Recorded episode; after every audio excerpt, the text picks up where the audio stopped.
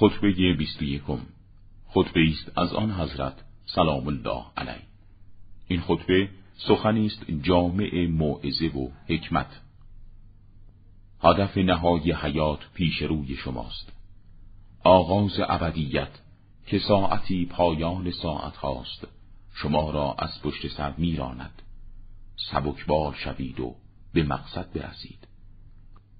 بیگمان آنان که پیش از شما برای محاسبه نهایی سرنوشت ابدیشان از این دنیا رخت بربستند. به انتظار آنان که در آخرین صف کاروان بشریت در حرکتن نشستند.